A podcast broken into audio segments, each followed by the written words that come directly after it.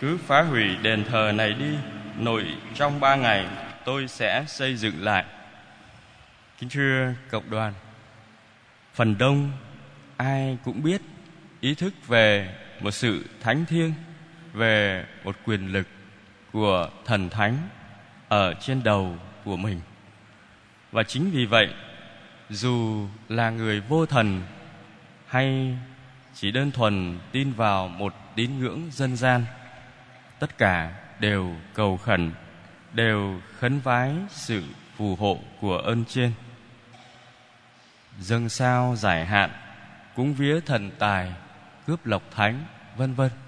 là những sinh hoạt tín ngưỡng dân gian chúng ta thấy rất nhiều ở trong tháng riêng, tháng đầu của năm. Người ta cầu khẩn rất nhiều để xin thần thánh phù hộ cho nên những miếu mạo, chùa, chiền trở thành những cái địa chỉ của đời sống tâm linh, là nơi người ta lui tới cầu khấn. Và chúng ta thấy rằng, khi người ta cầu khẩn đến với những nơi linh thiêng như thế, một đàng người ta ý thức về sự mỏng giòn của thân phận con người ở trong thế giới nhưng mà đàng khác, nó cũng cho thấy rằng, thành tâm thiện trí đến mấy, thì lời cầu khẩn cũng bộc lộ cái gì đó giống như là chuyện mua bán, đổi trác giữa con người với thần thánh. Xin mua may bán đắt, xin thần tài chiếu cố trong việc bu- buôn bán, đổi lại thần tài, thần thánh hưởng hương hoa của lễ vật con người dâng lên. Thưa cộng đoàn, bài đọc một cho chúng ta thấy rằng, khi dân của thiên chúa chuẩn bị bước vào đất hứa, thì thiên chúa đã ban lề luật để thanh tẩy tâm hồn của dân thiên chúa. Họ chưa nhận biết một thiên chúa đích thực và thần thánh họ tôn thờ là những ngẫu tượng. Có khi là con bò vàng,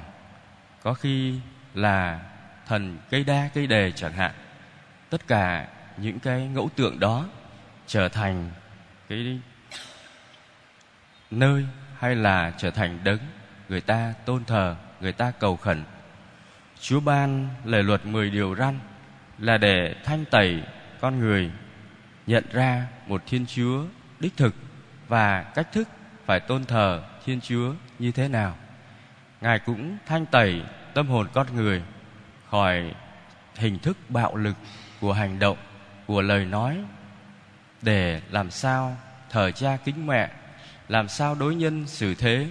cho đúng với ý định của thiên chúa.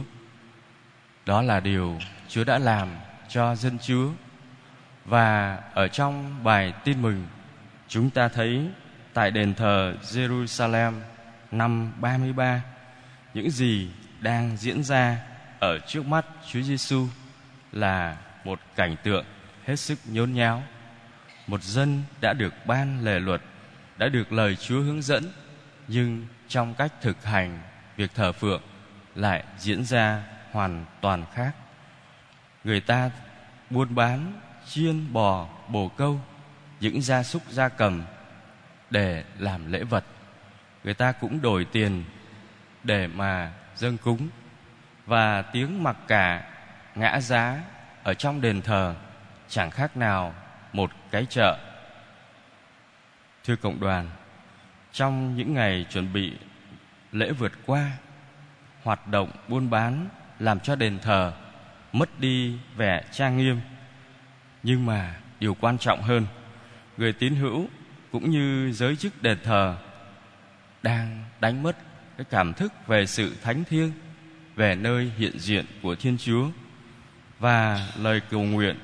đã trở thành việc đổi trác, việc dâng lễ trở thành hình thức thay cho đời sống đức tin. Những cái hoạt động ấy nó vô tình hạ thấp tôn giáo và tầm thường hóa ơn của chúa một khi lòng tin không gắn liền với sự tôn kính, nó thiếu đi điều cốt yếu là tâm thành và lòng yêu mến, thì tôn giáo chỉ còn là việc khẩn cầu lợi lộc không hơn không kém. Tôi dâng lễ vật như thế và đáp lại, thì chúa phải có bổn phận ban ơn cho tôi. Và như thế chúng ta thấy rằng một đền thờ vốn là nơi thánh thiêng nơi chúa ngự để các tín hữu đến gặp gỡ chúa, tìm kiếm ý chúa đã trở thành một nơi diễn ra những việc của trần thế. Và tệ hơn, ở nơi thờ phượng, ngày lễ tạ ơn chúa trở thành dịp để người ta làm ăn, thu lợi. Điều đó nó chẳng khác nào con người đang tự phá hủy đền thờ ở trong tâm hồn của mình Chúa Giêsu nói đừng biến nhà cha tôi thành nơi buôn bán đó là một tiếng chuông gióng lên để cảnh tỉnh tâm hồn những người con cái Chúa. Ngài đánh đuổi những người gia súc, lật đổ bàn đổi tiền khỏi khuôn viên đền thờ để như là một hình thức cho thấy tôn giáo hay lòng tin của con người đã bị trần tục hóa. Và chúng ta thấy rằng khi người ta không còn biết tôn trọng nơi thánh hoặc là phớt lờ sự hiện diện của thiên chúa, thì còn điều gì mà người ta không dám làm? Những điều như bất công, bóc lột người nghèo, làm ăn gian dối không tôn trọng sự thật, vân vân, là những biểu hiện của một xã hội không còn tin vào chúa, không còn tin vào sự thánh thiêng và không còn tin vào chuyện thưởng phạt đời sau. Việc tục hóa đền thờ đã diễn ra quá lâu và nó trở thành một thói quen đến độ không còn ai ý thức, kể cả những người có trách nhiệm với đền thờ, cũng làm lơ để cho các tín hữu làm những việc trần tục ở nơi thánh thiêng. Cho nên, nhiều người đã chất vấn Chúa Giêsu ông lấy dấu lạ nào chứng tỏ cho chúng thấy tôi thấy ông có quyền làm như thế? Và chúng ta thấy rằng phản ứng của thiên hạ trước hành động của Chúa Giêsu là một điều dễ hiểu bởi vì ngài đụng đến quyền lợi vật chất của họ. Thưa cộng đoàn, đền thờ vật chất nó có một vị trí quan trọng, không phải vì đền thờ xây dựng bằng những vật liệu quý giá hay có tính mỹ thuật cao.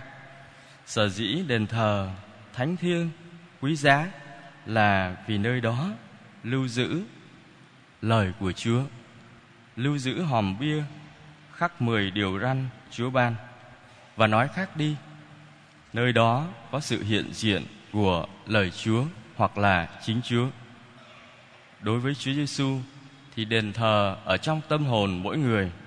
cũng quan trọng không kém, bởi vì đó là nơi Chúa Ba ngôi ngự và là nơi lưu giữ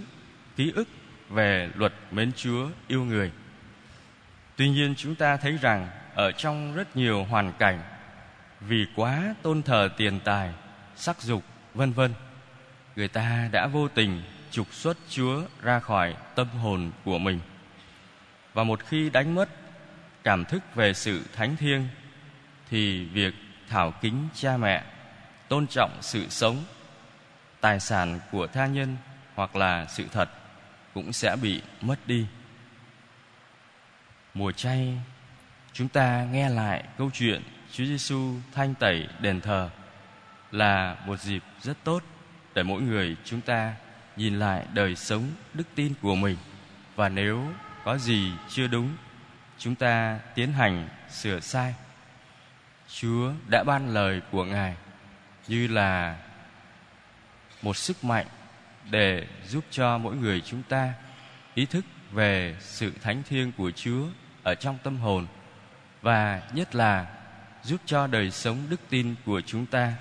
có thực chất là lòng yêu mến đối với tha nhân mỗi khi chúng ta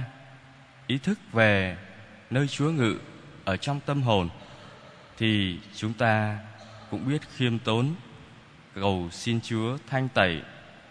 để mỗi người chúng ta trở thành đền thờ đích thực của Chúa. Xin Chúa chúc lành và ban ơn để mỗi người chúng ta làm cho đời sống tôn giáo của mình, việc thờ phượng của mình đem lại ơn ích đích thực, nhất là trong mùa trai thánh này. Xin cảm ơn cộng đoàn.